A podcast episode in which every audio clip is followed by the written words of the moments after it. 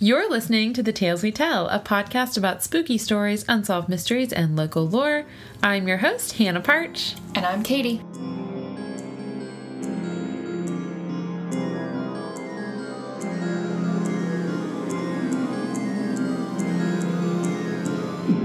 Welcome back to the house. Sorry, I almost missed my cue because I got distracted by the the board here. The board. Uh, it says George Senior, but I thought it said George Street, which is a street near my neighborhood. And Oh. you were talking about you know some houses that you're looking at in the area, and I was like, is this a list of uh you know houses that they're gonna look at? George Haunted. Street and.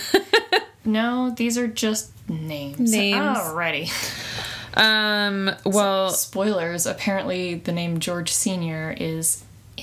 It's gonna come up. I'm giving Katie this. I know this is like the worst way to do like a audio podcast, but it just first of all, one of the pictures I have to show you, I feel like needs to be bigger, and so I wanted to print it out anyways, and.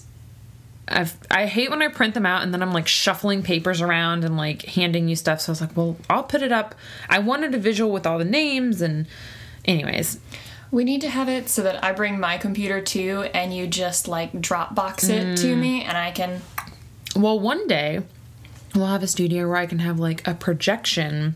Or just on the big monitor. Ah, yes. I mean, we could do that if we figured out. We just have to rearrange the studio. But and learn how to control that computer from over here. I've done it before, remember? We were sitting. That's when we were still sitting at the desk, though. Now we've moved to our quiet, comfy chairs. Yeah. So remember, I just I pulled up the uh, slideshow for you and just told you to hit the spacebar. Yes. Well. Oh, I guess that I was like, oh, the keyboard is actually wireless, so that could work. Has it been a week? It's been a week. For It's me. been a week for sure. It's been four days since we last recorded. And I'm the one that pushed off recording yesterday. And I literally was finishing this at Sweet Annie's, like right up until they closed. They're very, very nice because they didn't kick me out. And Tony was like, You can stay if you need to. And I was like, I'm not going to be that person. I was like, Thank you, but I just have to type up notes that I've already written. Um, funny though, speaking of them, uh, they made a podcast joke. We're officially in their like lexicon. Uh, they were Aaron and Tony were. I guess Aaron was like badgering Tony, and uh, Tony was like, "I'm gonna murder you, and then you're gonna be on Hannah's podcast." I didn't say technically we only do unsolved murders, but We'll do it before it's solved, oh yes, and we'll solve it. You're welcome, detectives. It's gonna be fun. He'll be our producer one day. And Jarek, I don't know what he'll do. He'll still be part of it, but Of course he will.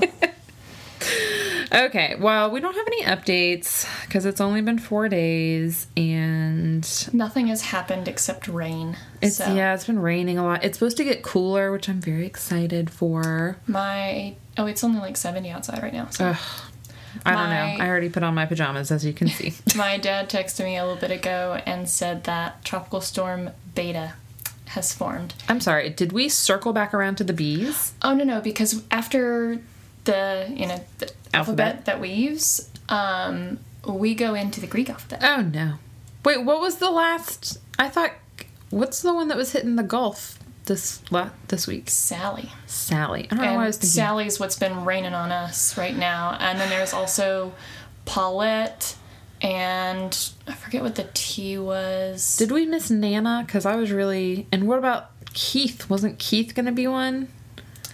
Or Kyle? I, I don't remember because you know a lot of them are you know they become named storms, Mm-hmm. but then they dissipate before they make you know before they make it to the Atlantic or the Gulf.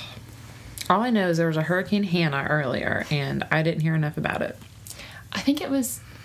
You mean this year or previous Yeah, season? this year. Okay, because I think that maybe last year or two years it would have been two years ago if it was.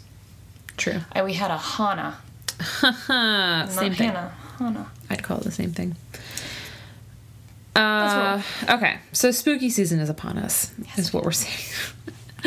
um, okay, fun thing about this episode, it will be the only fun thing. I found a way to tie Hamilton to this one again. okay.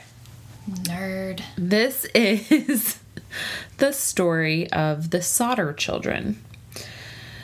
So, Giorgio Soddu was born in Tula, Sardinia, Italy in 1895. He immigrated to the United States when he was 13, started going by George, and eventually started his own trucking company and settled in Fayetteville, West Virginia with his wife Jenny, who was also an Italian immigrant. Good for you, George. Yeah. Seems like a good life. Good little life. I'm very concerned about what's going to happen to him, though. Well, It's all started out picturesque. Uh, so here's the fun facts. Fayetteville, West Virginia is like right in the middle of West Virginia, which I I didn't think that we had to clarify, but on another podcast they had to clarify for I guess international and American listeners uh, that West Virginia is a separate state. It's not the western part of the state of Virginia. Um, it's a beautiful little state. Every time we my we would drive through it to go up to Indiana, and it was my mom's favorite part because it's so pretty. Although it has a lot of bridges that I don't like driving over. I mean, it it very mountainous and coal region, and yes, it is pretty, except for all of the environmental nonsense going on with the coal mining, and yes, uh, and then of course also just the.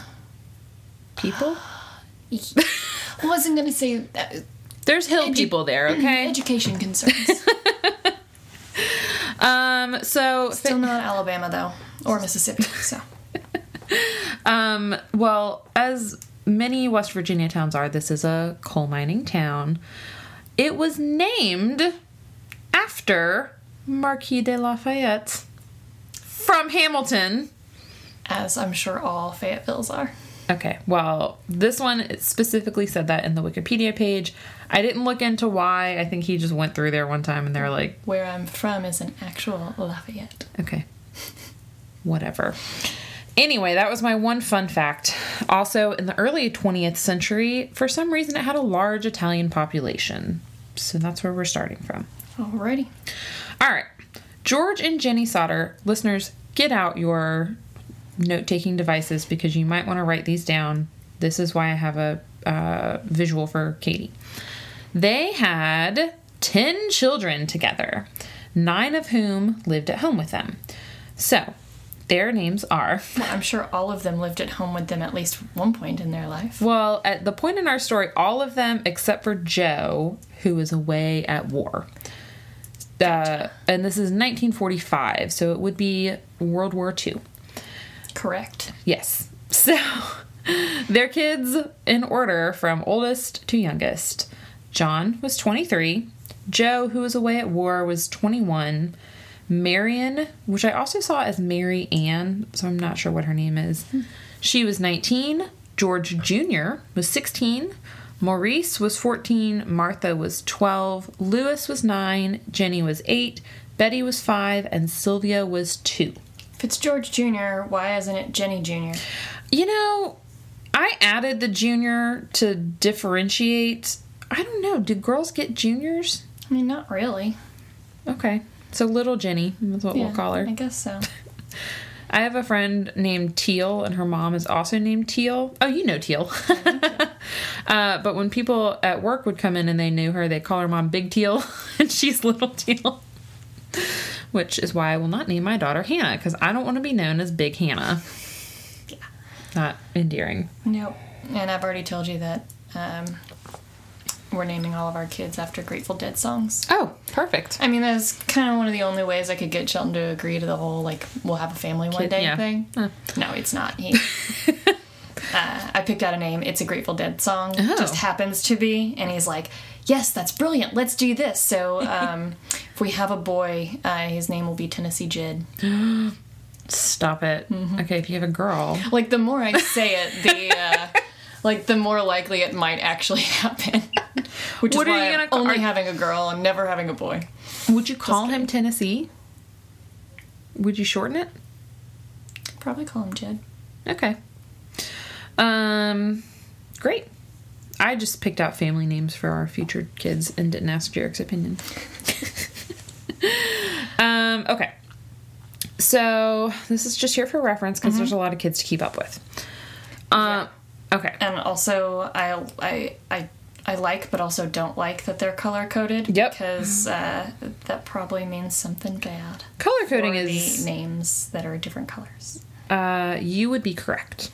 I'm assuming Joe is blue because he's away at war. He's away at war, so I didn't really count him. He's not really in the story.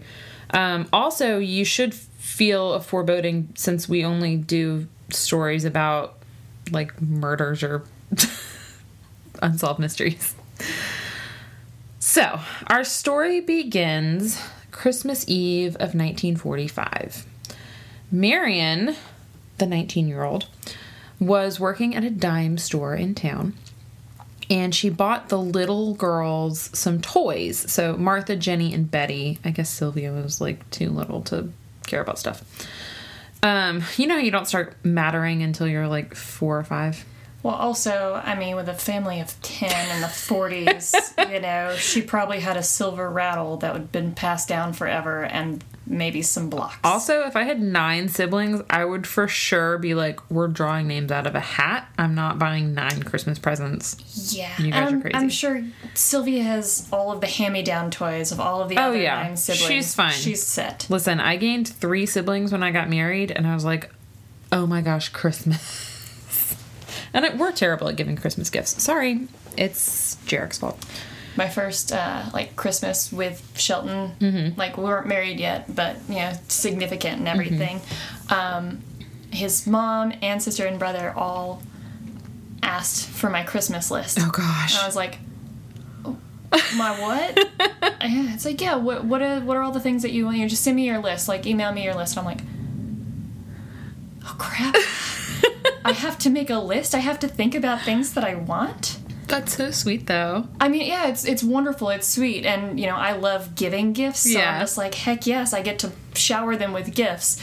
But it's also like, I have to think of things that I want Yeah. and ask for. I haven't done that since I was a small child. Did Kelly do that to your leg, by the way? Yes. Oh my Oh no, that's the chair. Oh, okay. I was about to feel Did really. that to my arm. Okay, I don't feel bad about that. Um, Katie Yeah. has like a gash on her leg. I think like the last time I really asked for a Christmas present, I, Mm-hmm. I can't. Remember, have I already told you the story about um, went shopping with my dad and I I saw this um, like iPod stereo dock. Okay. And I was like, ooh, dad, It was like 2009. I really want one of 2009. those. God, no, it was 05 maybe. Okay. All right. Um. Anyway, no, shoot, 03, 04. It was a long time ago. Oh my gosh. Doesn't matter. We're at the store. I say, hey, I really want one of these. You know, Uh-huh. my current alarm clock is kind of you know, going on, going bad. Right. I'd like to have something to plug my iPod in. And he's like, do you want it for your Christmas present? And I was like, yeah. And he's like, all right, great. So he bought it right then. And he said, the only thing is that you have to wrap it. and so Christmas Day comes around, and um, his girlfriend at the time is over, and you know we're gonna open our presents. Uh-huh. And I take it, the wrapped box, and I shake it, and I'm like, ah, shakes like an iPod stereo. and I open it, and she's like, how did you, how did you know that was it? And uh, she was like, did did he tell you, or or I was like, no, no, I was with him when he bought it. I picked it out, and then I wrapped it. and she was like, you did not make her wrap her own Christmas present. You should have convinced her that you were psychic. or like a witch child. Yeah, that would have scared her off. Yeah. Nah. Uh, I thought it was pretty funny. She was just beside herself. I mean, that is pretty terrible, Katie's dad. Don't make her wrap her own presents. Okay. So, back to the forgotten child. Um so uh we're already off track. Marion buys toys. Yep. okay. For the the younger girls. for the younger girls except for Sylvia. And um, that evening, the little girls begged their mom to let them stay up past their bedtime so they could play with their toys. It's 1945. What else are you going to do? Listen to the radio. It probably goes off at Oh, I'm sure like nine did. o'clock. So Jenny agreed. She said as long as the boys that were still up, which was Maurice and Lewis, 14 and 9, as long as they kind of looked after them and their chores were done before bed, which their chores were putting the cows in and feeding the chickens. As long as they did all that, they could stay up. Um, the older boys, George Jr. and John, as well as George Sr., they had been working all day, so they were already asleep by 10 o'clock. And Jenny kind of checked on everyone. Like Marion was in bed. Big Jenny. Big Jenny checked on everyone. So she checks on the littles and she's like, everyone's everyone's fine. The like grown up kids. Yeah. Because George is George Jr. is sixteen. Yeah. And he's um, I guess closest to the adult of the children. Right. So they're all in bed. Yes. So the older ones are in bed. Um she Probably little Sylvia too, I'd imagine. Right. So uh, Jenny like reminds them do your chores, and then she takes Sylvia up to bed, puts her to bed, like they're done. Um, at twelve thirty in the morning, Jenny is woken up by a phone call to the house. So she goes downstairs because that's where the phone is, and she answers it. And Do you remember the days of a, a phone being plugged into the wall? also, do you remember the days And of the phone not being right next to your head, Well, and then also there only being one of them in the entire Yep. house. and it's on a cord? Yeah. You know, back in 1945. Back in the good old days. Back in the days. Um, Goes downstairs, downstairs, answers the phone. answers phone. the phone. So on the other end is a woman that Jenny doesn't know. And she's like, Why are you? It's the middle of the night. Why are you calling? And later, Jenny would describe this woman as having a weird laugh. And she also said that she could hear glasses clinking in the background and laughter, kind of like she was at a party She's a witch.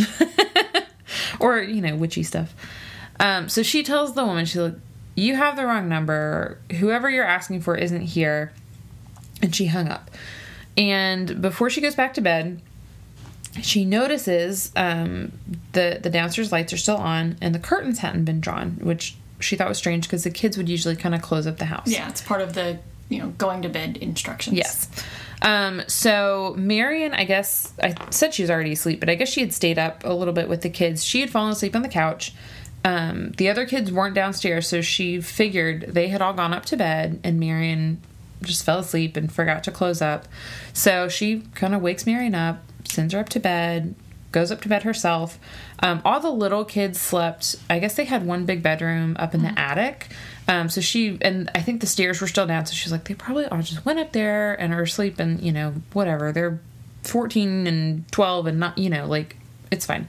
So she goes back to bed. At 1 a.m., so about 30 minutes later, she is woken up by the sound of something hitting the roof and then something rolling. Santa. She and she thought it was Santa and went back to sleep. Good thing I left the cookies out.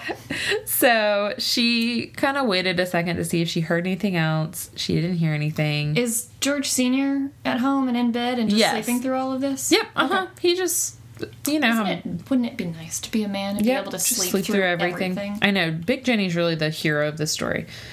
Um, so she doesn't hear anything else. She figures it was, I don't know, an acorn or an a- Santa. Tree branch. Yeah. So she goes back to sleep. At 1.30, so another 30 minutes later, Jenny wakes up again, this time to the smell of smoke. So she gets up and she finds George's office in flames, and the telephone and the, the telephone line and the fuse box were all in his office, and it looked like the the fire was like central or focused around that. So she wakes everyone up and you know gets out of the house, So instead of cutting the phone line, they decided to just burn just it. Just burn it, I guess. All right. yes. Hey, gotta gotta respect the creativity there. Yes. So she grabs Sylvia, the baby. She gets her husband, the older kids, up, and they all get out. They called up into the attic for the little kids, but the stairs to the attic were on fire. So they couldn't go up and get them. So they're just screaming, like, hey, the house is on fire. Like, you know, we're going to Go to the window. yeah, like we're gonna figure out how to get you out. So George and Jenny are outside, and then John, Marion, George Jr., and then the baby Sylvia. Um, let's see, lost my spot. What is that sound I'm hearing? Doesn't matter. Okay. Um, there's a jet earlier. So John, um, the oldest, he had initially told police that he had gone up to the attic to wake up his siblings, but later he changed his story to say that he just called up in the attic. I think that this is like a minor discrepancy. If the attic stairs were on fire, you couldn't go up there. I'm he was tired and groggy, but woke up in the middle of the night, Right. And I mean, thrown into chaos. Like, I mean, I I can understand. You know, you're first. You're trying to figure out and understand for yourself Right. what's going on. That you're like, yeah, yeah, I went up to check on him, or I went up to grab him, right. But then you realize later, like, no, I didn't actually go up there because Yeah. the stairs were on fire. I just Or I was thinking maybe he felt guilty because he didn't make more of an effort to get his siblings out. And so initially he said, No, no, no, I did everything I could. I went up there, I woke them up and told them. But then really what happened was he just called to them and didn't realize that that wouldn't be enough. and the times that they were calling to the kids, did the kids ever call back? I'm going to say no based on more What's- of the story. What's coming next? yep. I was hesitant to even ask because uh, I'm, you know, my track record for Yes. ruining things. So there were a bunch of things that hindered their efforts to save the house and the children that remained inside. Well, fire, or, you know, phone was on fire, so you couldn't Yes. call the fire department. Yes. So the first thing is the phone wasn't working. Uh, so How, how rural are they? Like, do they have neighbors that can, like, see their house and see it's on fire? Or, like, do they have to, like, run a mile or more to get to their neighbor's house? well, Marion did run to a neighbor's house to call the fire department. Um, she couldn't get through to them, like to the fire department. Um, but someone who was driving down the road saw the fire and went to a local tavern to call the fire department. They also couldn't get through. Well, it sounds like the problem is not on the neighbor or the tavern, Yes. but definitely on the, the side of the fire department. yes. So eventually someone was able to reach the fire department and let them know. Is it just like they were getting a busy signal or just no one was answering? I think probably no one was answering. wild. Um, the chief, uh, fire, uh, fire chief, the chief, chief fire, uh, his name is F.J. Morris. He wasn't able to drive the fire engine, so he had to wait for someone who could, because you know, qualifications for being the. Why Fire can't chief. the fire chief drive I don't know. the truck? Maybe he only had one eye and didn't have any depth perception, or Maybe he was at a Christmas party. Maybe he let his CDL expire. I don't know. Uh, they were also low on manpower because of the whole war thing happening. And uh, their alarm system was basically individual firemen calling each other on the phone to let Phone them. tree. Yeah, so their their alarm system was a phone tree to say like there's an emergency. Cool, cool, cool. So don't rely on the fire department. So At least not in 1945. Yes. Yes, rely on the fire department now. Uh, they're all volunteers. So, Have you heard the stand up with Hannibal Buress about like I don't feel like I have to I should have to pay as many taxes as everyone else. I never call the police. I put out all my own fires. I love him. Yeah, that one gets me every time. I put out all my own fires. all right, so they finally get through. The fire chief can't drive the truck. They're going through the phone tree to get all the other firefighters Yes. awake and involved and hopefully get somebody to get the big red truck out to the house. Yes. okay. So, meanwhile, George House is still on fire. the house is on fire. Um, George Senior has managed to like climb the side of the house and break a window to the attic. And my understanding of this is like he was just maybe kind of able to climb up enough to like hit it with his arm, but not enough to get, Get in. Yeah. So he's like, okay, I got a window. Let's get the ladder and get the kids out. Well, the ladder that they usually just kept like leaned up against the house, a la the Parch family. We don't store things. We're going to keep it leaned up against a tree right now. Um, the ladder was missing. They inexplicably couldn't find this ladder that was always kept in the same place. Um, So George was like, okay, let's get. They had two work trucks. He had his own trucking company. So he's like, let's drive the trucks up to the side of the house and like stand on them. Um, the trucks wouldn't start for some reason. Um, the they had been working fine the day before, like the like literally like 12 hours ago they were working fine and for some reason they didn't work when they needed them to. And uh, it said in the article that a water barrel that might have helped put out the fire was frozen. I don't know what they were going to do with a water barrel. Um, Bucket and splash it. it just that seems like a really inefficient way to uh, stop a burning house. If it's all you got. this is true. So i guess it's significant a water barrel was mean- frozen Their house is on fire in the middle of the night, and several of their kids are still trapped inside. this is true do what you can Like, logic is not probably functioning at all. True.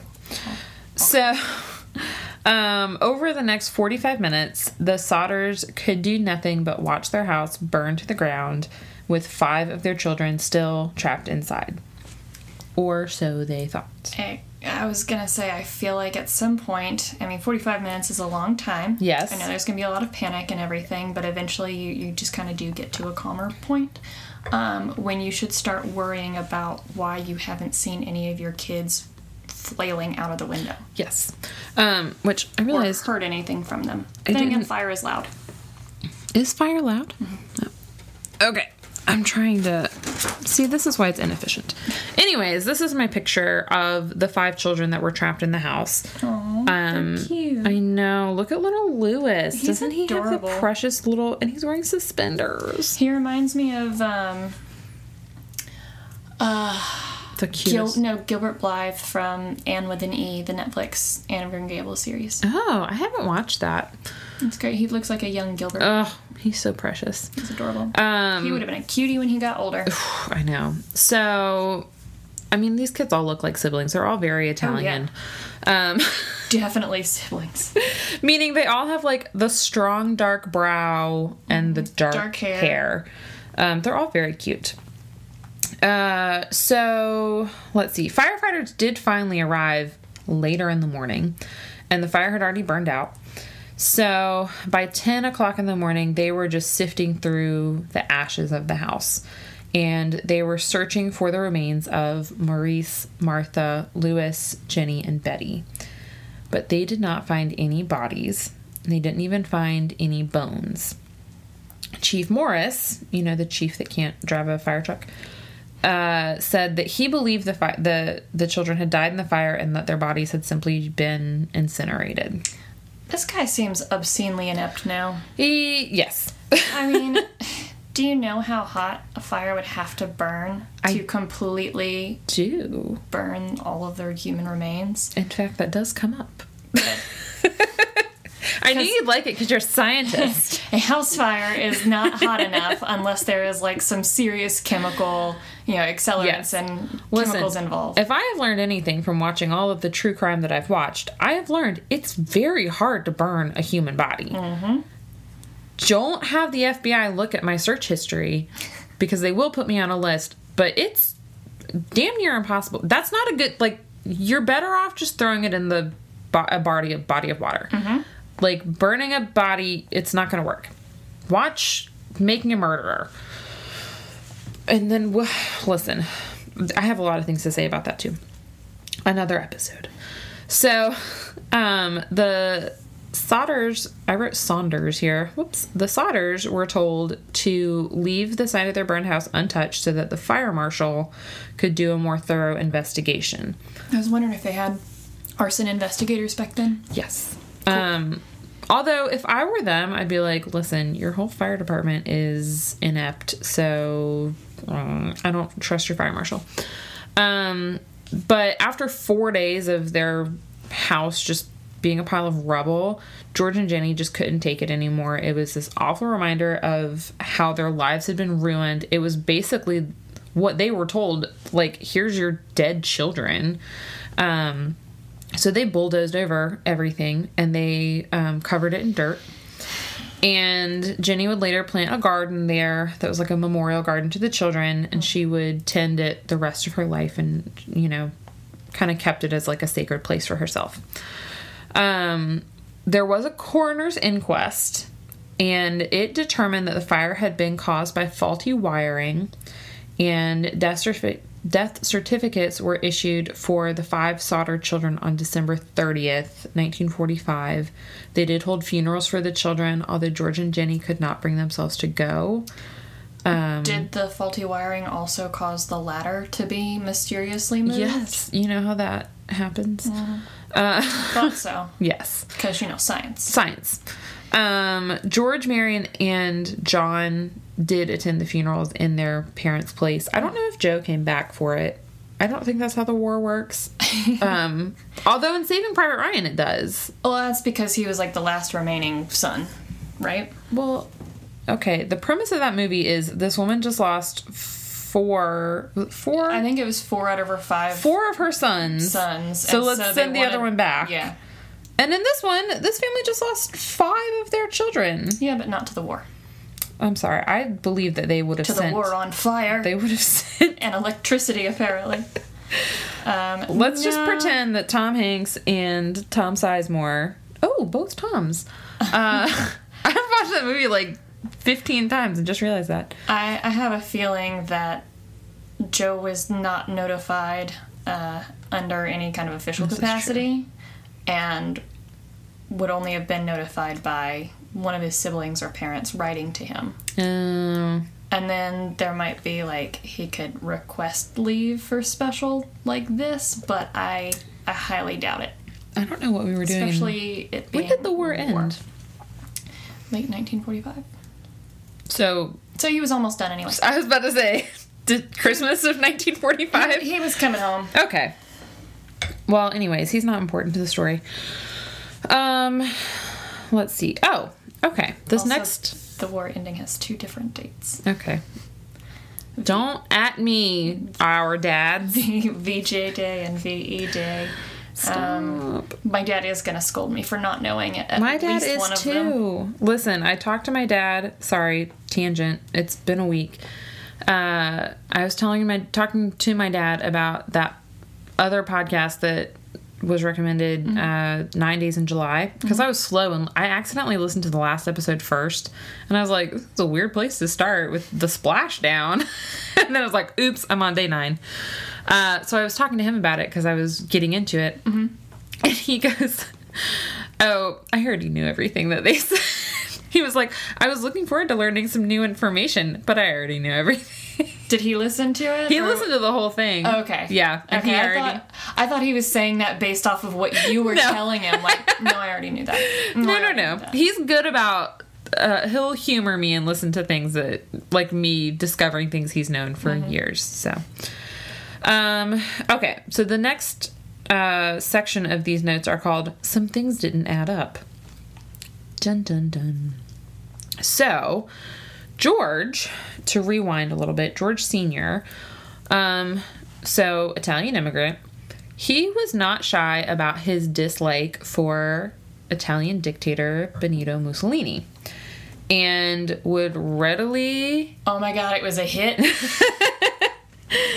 um he was let's say if Facebook were around, he would be that person all up in everyone's comments. He was not afraid of like a debate or an argument or just I mean, he wasn't quiet about it. Good for him. Um, apparently, I did very minimal research into this because, again, I was rushing to finish these notes. Um, I apparently there were Italian immigrants that really liked Mussolini. Uh, so why did they leave? I don't know. So I just put here to go get a better life in America? Yeah. I, ironic because, you know, Mussolini's doing such a good job for Italy. You Uh, know, kind of like our own current Mussolini. Doing such a great job. I'm gonna buy a America. house in Canada, the Canadian wilderness. Too cold. Uh, n- not there's no such thing. Um, in October of 1945, so a couple months before the fire, a life insurance salesman had come a call in at the Sodder residence, And George or Jenny, whatever, they were like, no, thank you. You know, we already have it, or we don't need it, or whatever, go away. Oh my gosh, it's a conspiracy in the insurance biz. anyone There's- anyone who doesn't buy the life insurance because they think they don't need it, they go and prove to them that they do, Listen. then, they'll- then they got a lifetime. That's not off the mark in terms of like theories for this. I mean, insurance companies are the devil, Yes. uh, and I, I hate mine so much. Oh, they're just the worst. I won't go onto that tangent. We've had enough. But yeah, no, I, I think that's definitely that's the that's the theory I'm going with. Okay. It wasn't Mussolini hit squad. It was an insurance company hit squad. I like that you're coming up with a lot of theories before you have all the information. okay. that's how most people do this, right? Yes, it is. So they said no, and this salesman, I guess, got like, I guess he was just real extra, and he told George that his house would, quote, go up in smoke and his children would, quote, be destroyed. And he allegedly said that this was all because of the of George's criticism of Mussolini. Oh snap! I know. So it is a Mussolini hit squad within the insurance Yup. company. Oh, levels. It's got And layers. and to add to this craziness, this salesman was on the jury of the coroner's inquest that determined that the fire was caused by faulty wiring. Yep, sounds like Yeah. an inside job to me. Okay, on top of that, remember this is called Things Don't Add Up. Later that year, so sometime between October and Christmas, uh, some rando guy who was looking for work came to the Sodder house and was like, you know, do you need anything fixed? Hobo. and uh, he, I guess, went around back and was looking at their fuse box situation. And he told George that they would, quote, cause a fire someday. And I know that that's like repairman talk of just like, you need me because this is gonna, this is a huge fire hazard. But George had just had the house rewired. I think they put in an electric stove and he had like the whole place rewired. And the electric company had told him, like, they had just had professional work done and they were like, this is cool. Was the electric company part of the coroner's No, inquest? they're some of the only good people in this. They're with Big Jenny being good people. Um, also, in the weeks leading up to Christmas, the older Sodder boys, which I don't know who all that includes, I would guess John and George. John and George Maybe- Jr. Maybe, yeah, it's Junior. Whatever. Sorry, I was looking at George. maybe Maurice. Maybe Maurice, uh, but they said that they had noticed a strange car parked along the highway that ran through Fayetteville. And the people inside, they were reportedly watching the younger Sodder children when they walked home from school, which is sketchy as hell. Kidnapping ring. So Human trafficking. the Sodders. Send them back to Italy. Katie, you're guessing re- all of the theories. Recondition them to to love Mussolini. Oh my goodness. So the Sodders began to question what had happened that night. So they said, well, if the fire was caused by electrical problems, how come our Christmas lights stayed on for like the whole first part of the fire? Wouldn't all of the power have gone out? Um, also, when they looked around afterwards, that ladder that was missing, they found it 75 feet away at the bottom of an embankment. Like someone had intentionally hidden it. It also turns out that their phone line hadn't been, or the phone line didn't work not because it was on fire, it had been cut intentionally. And the only way to cut it, someone would have had to climb up a 14 foot pole and then, like, holding onto the pole, they would have had to reach out an additional two feet to get to the line. Um, and then this random, so many things were happening. Good grief. A, a man, a random thief, had been seen stealing a block and tackle, which I guess is like a pulley system, something for old timey work. Um, but I guess the Sodders had one or more. And this guy had snuck onto their property to steal one the night of the fire. He was caught, he was arrested. He admitted to cutting the phone line, but he said he thought it was the power line. But that didn't make any sense at all because why would he need to cut any kind of line if he was just stealing a piece of farm equipment? Yeah. And I mean- also, there's no record of his identity. It would make more sense for him to cut the phone line and the power lines so that Yeah. they couldn't, if he got caught, they couldn't call the police. Yes. And he also like claimed he didn't have anything to do with the fire. But also, if he had cut the phone line, he would have had to climb up that 14 foot pole. Or I guess maybe he used the ladder to do it. Yeah. And then, but still, it didn't make any sense why he would have done that, like at all. So, Jenny doesn't, Big Jenny, does not believe that her children had been burnt up in the fire. She was like, I'm not, this doesn't make sense. This is, is not where my children are. Um, her- household appliances that had been in the house survived and were recognizable after the fire. Um, fragments of the tin roof were still intact. A similar fire around the same time uh, that was in the news had killed a family of seven, and skeletal remains of all the victims had been found within the rubble.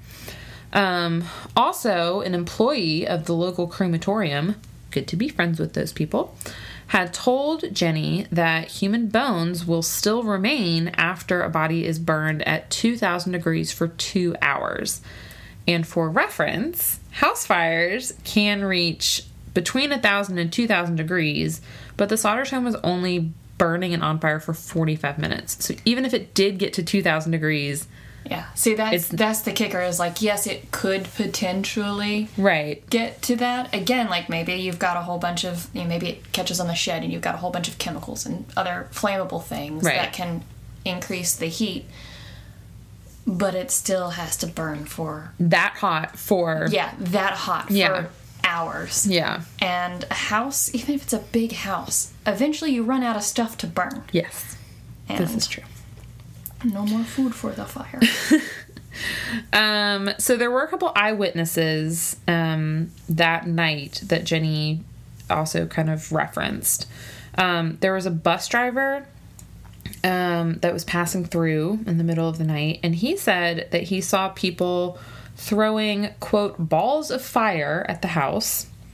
Why he didn't stop and call the fire department. Sorry, he probably did, and just no one he might have. Um, so he says he sees people throwing balls of fire. Molotov cocktails. Well, months later, Jenny finds a small, round, hard, rubber like object in the brush near the house. George said it looked like what he called a pineapple bomb, which I tried to look that up. It just shows a bunch of cartoons of pineapples or like cocktails, which I don't need to get into. I just bought up my first box wine, so and we're having a stay in date night tonight, which I'm so excited for. Um, this is marriage when you're 30. um, so, but it looked, George said it looked like, I don't know, something, some kind of incendiary handheld device. Um, and they thought back to the night at the fire. Jenny had heard a thump and a roll. and a roll. Um, which I don't know. When I read that, it gave me chills. I was like, "What if?" Eh, whatever. Picture it yourself, listeners. Um, there was also a woman who had been watching the fire from the road. I guess like once it was going, there were onlookers. And she said that she had seen a car pass by, and she said she saw the kids in the car looking at the house. Uh, granted, it's like 1 a.m., 1.30. Like, Also, sometimes people like onlookers like that Mm-hmm. who are like, "Ooh, I'm you know intrigued by it."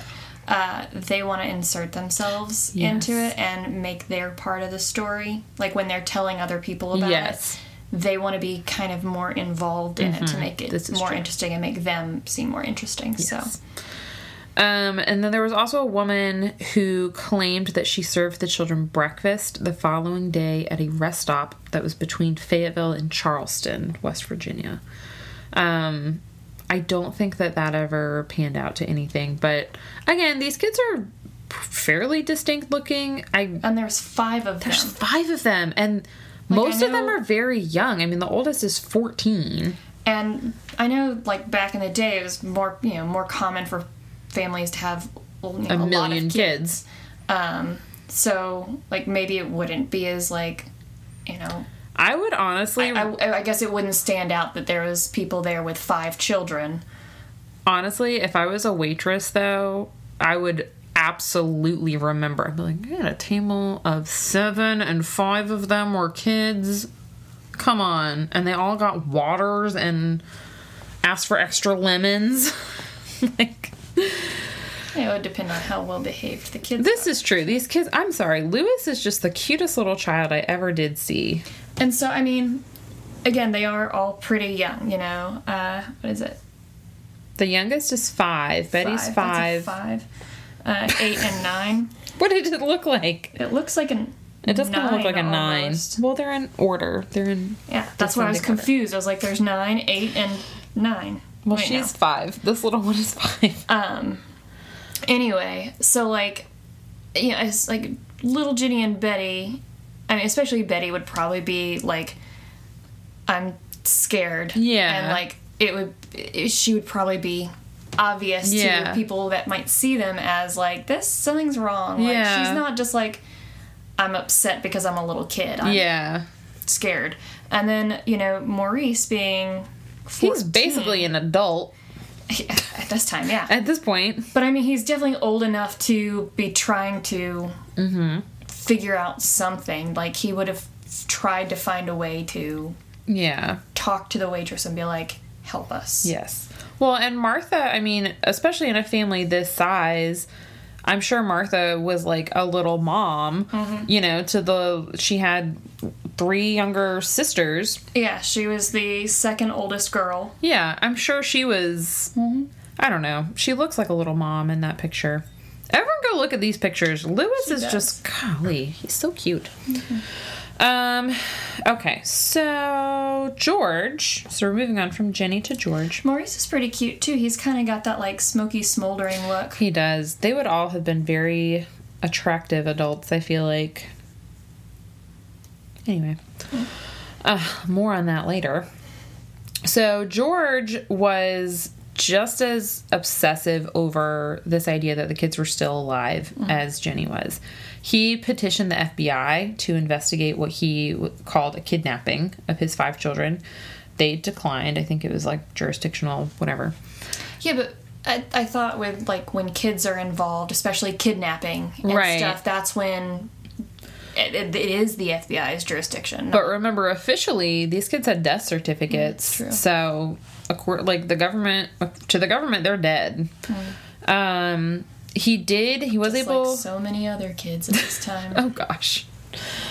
Um, this is going to turn into a different podcast. I thought about introducing it by being like, and now we've turned into a podcast where Hannah. It's a Hamilton podcast with mysterious. I'm, listen, if I can find a way to relate the next one to Hamilton, you have a problem, and it's time to stage an intervention. I have a gift. Also, if anyone is following the Hamilton litter of sweet little foster baby puppies, four of them got adopted yesterday. Good. Um, I lost my place. Jarek, just cut all this out. Um, oh, okay. In August of 1949, George was able to convince a pathologist named Oscar Hunter to supervise a new excavation of the burn site. So dig up Jenny's Big Jenny's Memorial Garden. Yes. Which I'm sure she wasn't super happy about, but I don't know. I mean, if she is also as dead set that her kids are not buried there, then Yep. like, yeah, dig it up. I'll plant another one. this is true. you know, I'd, I'd rather dig it up and find them and then have to plant another actual memorial garden. Yes, this is yeah. Um, so they do an excavation. Among what they find, they find a children's dictionary. They find some coins, and they find some small bone fragments that turned out to be human vertebrae. So they send the bones to a specialist at the Smithsonian, and he, or they, sorry, could have been a female. Uh, they Not determined at this time. whatever. Uh, they determined that they all belong to the same person, so it's one person's vertebrae. They decide that that person is between 16 and 22. Hmm. So the oldest of the missing children was Maurice, which was 14. 14. Um, they also said that the bones showed no signs of being exposed to fire. So this doesn't make any sense. now we have a whole nother mystery. Maybe I did that house have a crawl space or something that maybe somebody before they moved in went under there and died. That would be horrifying. Yeah. Um, I still feel like they'd be exposed to fire, which is weird. Uh, so the specialist also said that from his understanding, they should have found full skeletons for all five of those children given the short duration of the fire. Oh hell yeah! Yeah. So I mean, it wouldn't even just be skeletal. Like Yeah, like- be a lot of tissue on there yes. still. So he's saying what we all know. He also concluded that the bones probably came from the dirt that George had bulldozed over the site. Um, I think there was some kind of conclusion that they came from like a local cemetery, but that wasn't important, and also it didn't make sense. I, I- it doesn't make sense as to why it would come from a cemetery. So if so, it's a very poorly run, cemetery, or maybe Yeah. it's just like not a real cemetery, but where they dump the bodies of homeless or Well, I was like, yeah other this is people that nobody cares about. There's a whole other mystery of like who this 16 to 22 year old is who just ended up on the site. Whoops. Um, but we're not talking about that. So the Sodders offered a $5,000 reward, which they later increased to $10,000 for any information on what happened to their children. Were they able to get the death certificates like reversed? I don't think so. Um, I don't know. I don't know if you can. Can you do that? Oh, okay. Um, yeah, if you've been like I don't know in a plane crash or you're shipwrecked or something, and they can't find you, but you survive, Like in Castaway. yeah. The other- and Arrow, uh, superhero movie or TV show, uh, they'll declare you legally dead. Oh. Um, I mean, it's also like after For s- life insurance. Yeah. But then once I you are smell found a scam coming. and then proven to not be dead, so if Jarek faked his do have to get it death. I could get a death certificate so that I could collect on his life insurance. What happens when they find out he's not dead? They take the money back? You both go to jail for very, very, long time. Oh, all right. We're not going to do that. I'm not coming up to San Quentin or whatever prison that you're going to be shipped San off Quentin. to. I don't know. It was the first one I could think of. Craven County local jail prison. No, you you wouldn't be in like the local. What? Yeah. Well, what's the state prison? Yeah, you'd be sent upstate. Well, what to Raleigh? I don't know. I don't I know. pass I don't know our prison system. Okay, sure. You- What you know every other random obscure fact, but you don't know our prison system. Okay, I don't believe you. Um, in 1952, the family. This is where your second picture comes in. The Do I, get family. to, do I get to pull off? the Sure, curtain? it's the top one. All right. They put up a billboard along the highway and also at the site of the house. Yes, go ahead. I feel like Vanna White.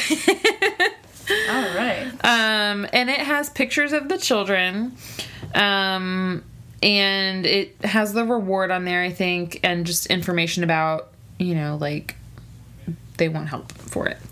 After 30 years, it's not too late to investigate. Sorry, it read like a freaking chant. I had to It say did.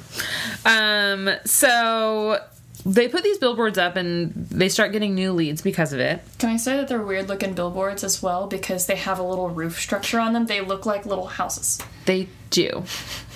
Um, but it's to draw people's attention. Um, so that same year, a woman who worked at a Charleston hotel came forward with a story. She said that she had seen the children about a week after the fire. She couldn't remember the exact date. But she said they came into the hotel where she worked around midnight with two men and two women. And she said all of them, the adults included, looked Italian. Which again if you don't know what we're talking about look at the picture of these children. Dark hair dark features whatever. Olive complexion. olive complexion beautiful. Um so she tried to speak to the children. She was a nice person and you know tried to talk to these kids and she said one of the men gave her a dirty look and began speaking to the group in Italian. And then after that, no one in the group would talk to her. And she felt weird.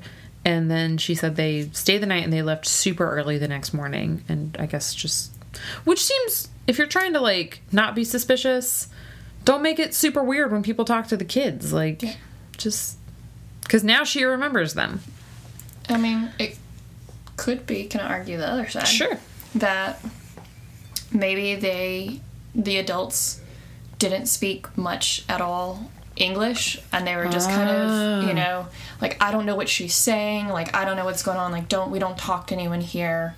Like we're just we're coming to sleep and we're getting up and we're continuing our journey. Like we have to get from A to B oh. real quick, and you know. We So just, like maybe they were worried that like the kids were gonna say something to her and they wouldn't know what the kids were it's, saying. It's kind of like when, um, you know, you're with someone who doesn't speak English Mm-hmm. or whatever language, they can seem a little standoffish yeah, just because they don't understand what you're saying to them. true. Hmm. Okay. I guess that makes more sense, but I'm. If it you know, was- my theory is it's like a kidnapping ring as part of the insurance company's Mussolini hit squad. well, if it was those kids, then I still stand by my theory of you seem hella suspicious if you're then gonna be like, Oh, no yeah. one talked to the hotel lady. Oh yeah. Um, so another um like story that came in, a woman in St. Louis, Missouri claimed that Martha was in a convent in St. Louis. Uh, someone in Texas claimed to have overheard people at a local bar, quote, making incriminating statements regarding a fire on Christmas Eve in West Virginia. They didn't elaborate. And in 1967, a Texas woman said that Lewis had revealed his true identity to her after they got drunk together.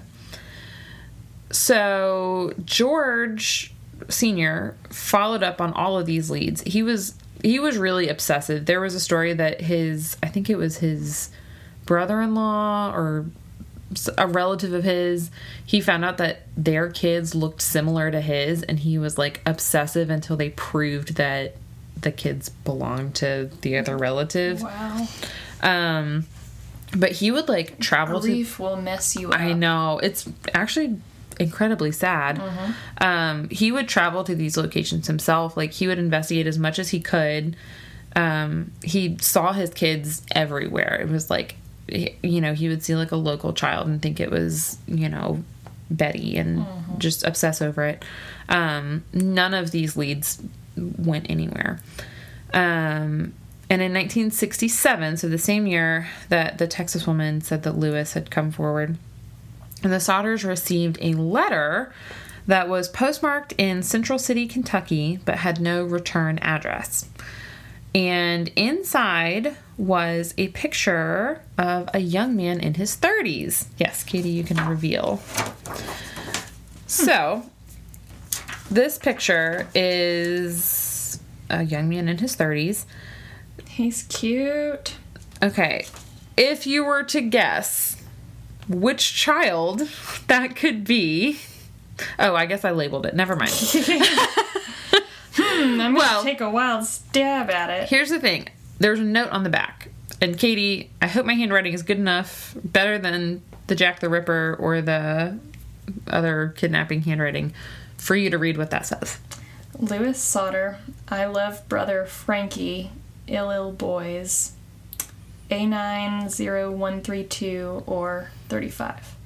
Yes. Um, the, they d- couldn't really make any sense of what it said. Um, they believed that the picture of this young man was um, Lewis growing I, up. I could see that as a possibility. Yes. Um, More so than Maurice. yes. I feel like Maurice looks like a young, um, what's his name? Matthew. From Harry Potter. Um, Who does he play in Harry Potter? Neville Longbottom. Oh, well, Neville had a grow up, glow up. yeah. I don't know the actor's name. Matthew, Matthew Matthew something. I could see it, but his teeth are probably better. Well, yeah. He looks like a young. Hey, no, Neville you know, when we first saw him at 11, yeah, he was oh, hella awkward. He was all of us at 11. but by about 14, 15 is when his glow up really started. Yeah, this is true. I guess if you put a sweater vest on him. But he's just got that like smoldering stare. Yeah. All right. Well, So that that picture arrives. Yes, this picture arrives with this strange note on the back. Um, the family hires a private investigator to investigate the letter, but the, Oh, I I, guess thought they hired him to bake him a cake. um, I don't know what the deal was with this guy, but he just never followed up with them. So I know. I think they sent him. Shitty investigator. I know. I think they sent him to Central City, Kentucky, um, and he just never got back to them. Um, but the family believed No, he found the kids, and the Mussolini hit squad was still keeping an eye on him, and so they killed the investigator too. Possibly. Uh, the family believed that this is a picture of Lewis. Um, they believed it was proof that he was still alive. I think they even um, like enlarged that photo and like had it on their mantle as like one of their family pictures. Eesh. I know. Um, so two years after that uh, picture arrives in 1969, George passed away. Um, up until the very end, obviously he believed his kids were still alive somewhere. Shoot, I do too. Well, I, I don't know. I don't believe they're still alive. I believe that they survived the fire. They that they weren't. I believe that they weren't in the fire. Okay, they could still be alive.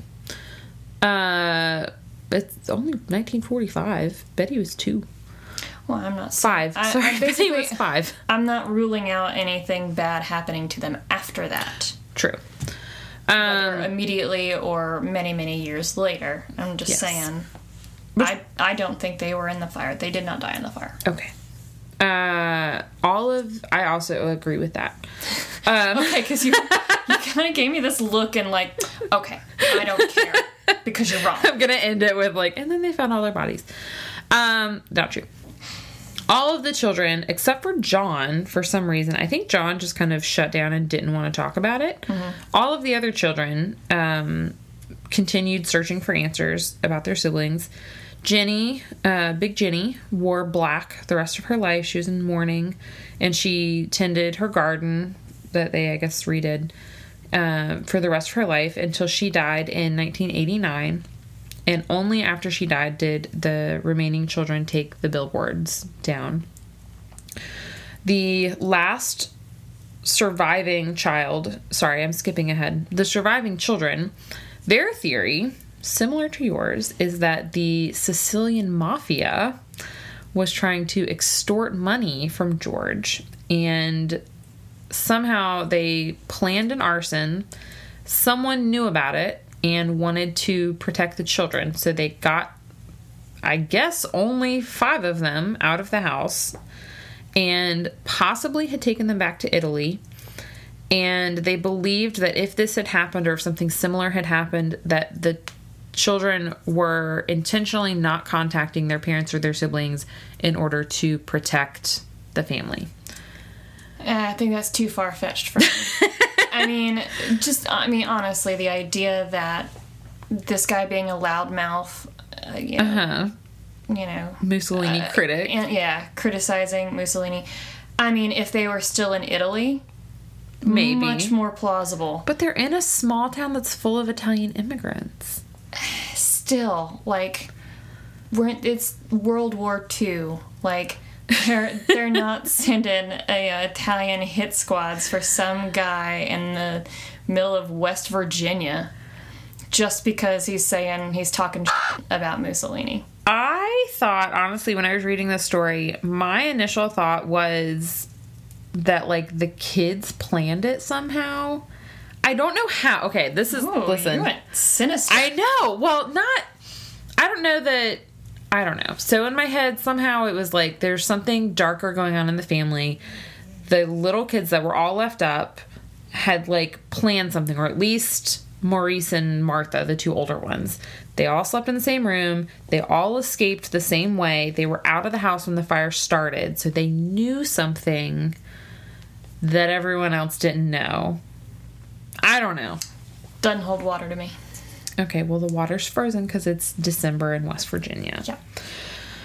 Um, the conclusion of this is not satisfying. Sylvia is the last surviving child, as far as I could tell. Um, I didn't find anything that said she had died yet. She should be 77 today. And she still believes that her siblings did not die in the fire. Um, she does say that her earliest memory is of the fire, of being the last child out of the house. I mean, yeah, like part of the reason I, I can remember so much from when I was very, very young is Mm-hmm. because, you know, I was about two years old when we moved to Singapore. So you're like, you're just starting to like see and understand Yeah. and like actually, you know, Yeah. participate in the world around you. And then uh, all of a sudden everything changed very drastically. Yeah. uh, and then for about two years, and then it changed very drastically again. Yes. So I think that's it. Just sticks. So Yeah. I feel like one of those traumatic things is definitely gonna yeah. last. But I mean, if you think about it, uh, Betty would be what seventy or eighty? She would be 80 today. I mean, that's this didn't happen long enough ago that like everyone should be dead. I really want to know what happened. I also really want to know if that really is Lewis. Well, so that was one of my questions too. This woman in Texas that said she got drunk with Lewis and he told her who he was. Uh, did he say anything else, or did he just say "I'm Lewis Sodder"? Like he expected her to just know who I he would assume and what that meant. I would assume Did he not say like, so when I was a kid, I was kidnapped by uh, an Italian, you know, the Italian mafia Well, for this reason, and my name is really this, and He's drunk. So, in my experience, first of all, she's also probably drunk. So, I don't know about you, but I don't remember a lot of stuff. Vino Veritas. Uh, I feel like maybe he got drunk and was like, I don't know, like, my real name's not Frankie, it's Lewis, and my family thinks I'm dead, and our house burned down in 1945, and you know, like I feel like he probably gave bits and pieces, and she was also probably drunk, and then remembered it the next day and was like, "Wait, what?" And then jumped on her internet and JK, JK, that was the 1960s. 1967, right? Hey, computers were starting to be invented, right in the 60s.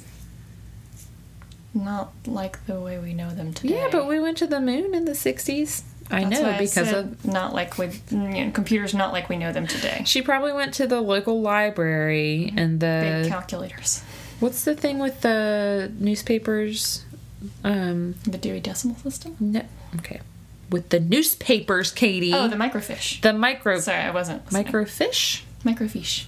Oh, okay, yeah, maybe she did that and found the story of the fire, and then saw his picture, and she was like, "Oh my god." I mean, that's kind of one of the things is like, unless she's originally from that area in West Virginia and like grew up and heard the story, um, it probably likely didn't get you know national news or it maybe it did but probably not a lot of coverage. And also it was 20 some odd years after so even if it mm. even if she had seen it on the news she would have been a child as well presumably unless she was like a much older woman Well, somehow she got the Sodder's mailing address.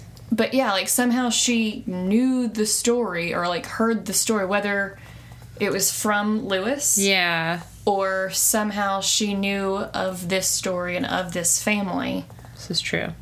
So, Lewis is very cute. Or the man in that picture is no, actual Lewis is very actual cute. Lewis is very cute, and the man in the picture is very handsome. He has very dreamy eyes. all right. Well, that's all I have for that. That's no, I don't know what happened. Conspiracy theories. Conspiracy. Yeah, send us your theories on what happened.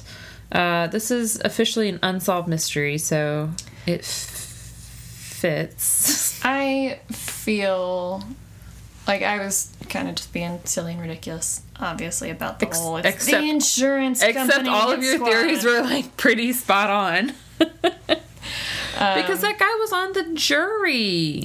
that that's real fishy to me, but it mm-hmm. also more than fishy, it just irks me because that's just that's just a sign of another failure or crack in our judicial system. Yes, this is true. Like he should not have been even considered for Right.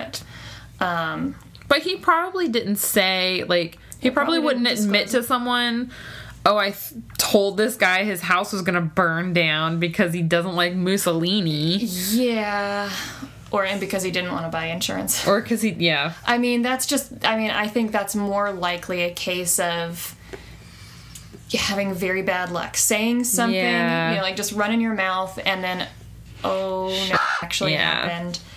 Oh crap, they're gonna think I had something to do with this. Yep.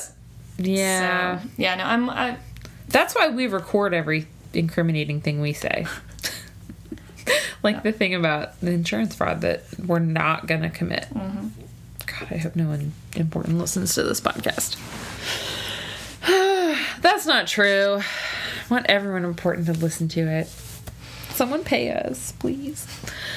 Uh, help us, we're help us, we're more. All right. Well, I think that's all I got on That's that one. it. The other weird thing is Mm-hmm. that from kind of the very beginning, Mm-hmm. it's this sounded very familiar to me. Ooh. Whether I've heard this story before or I've heard a similar story of Or whether children being um, not being but like vanishing Uh-huh. and presumed dead without any actual evidence of it Mm-hmm. and then you know reports of them out in the world you know What if you were Lewis Sodder in a previous life?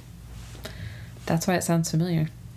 then good for me i'd be hot I know. That's why I picked him. I was gonna say Martha. I mean, Martha's cute. yeah Honestly, we're not talking enough about little Jenny because she's also real cute. no i think she's gonna be the uh, outlier of the bunch Little Jenny? yeah Aww. i think little betty has the she's got the Little Betty is pouting in that picture. she's a total betty okay, well, I was trying to be nice and compliment you and call you the cutest of the children. And that's why you remember.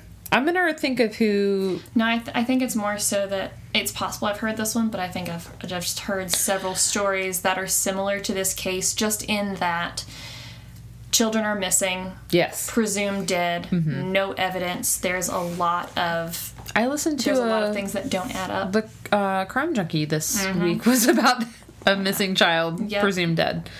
Uh, I heard first heard the story on, and that's why and then we of drink. course people contacting the mother on Facebook like years later Oh, claiming gosh. to be the long ones. Hate people that do that. I know. Exploiting There was people's a guilt. uh, a recent. I don't know. I listened to a recent podcast.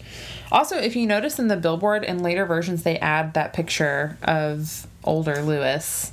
Hmm. Um, as like a also if you've seen this person wow.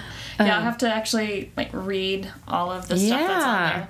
I wonder, I would be interested to see if anyone did like an age progression on the kids. Ooh, that would be cool. I know. I mean, I'm sure the Smithsonian still has those bone fragments too. I wonder if there's any salvageable DNA. I doubt it, but field trip. I mean, we've made leaps and bounds that maybe This is the true. current specialist she could tell us something better about. She could tell us something. We need to call Bones, Yes, call uh, the Deschanel girl. Dr. Brennan, Zooey Deschanel's sister. What's her name? Emily. Emily. Okay. Um, their mom was in The Right Stuff. Did you know? I did not. Yep. She How about plays Annie Glenn. And John Glenn is pa- played by Ed Harris, who was in Apollo 13 with Tom Hanks. Back to the beginning. Space nerds, all of y'all. Listen, I'm just trying to play six degrees to Hamilton, I guess. Well, like Hannah said, send us your theories, and remember, Yes. it's not too late to investigate. That's a good motto for life. Um, yeah. I don't. See y'all next week. It's a Friday evening, so yeah. Everyone have a good week.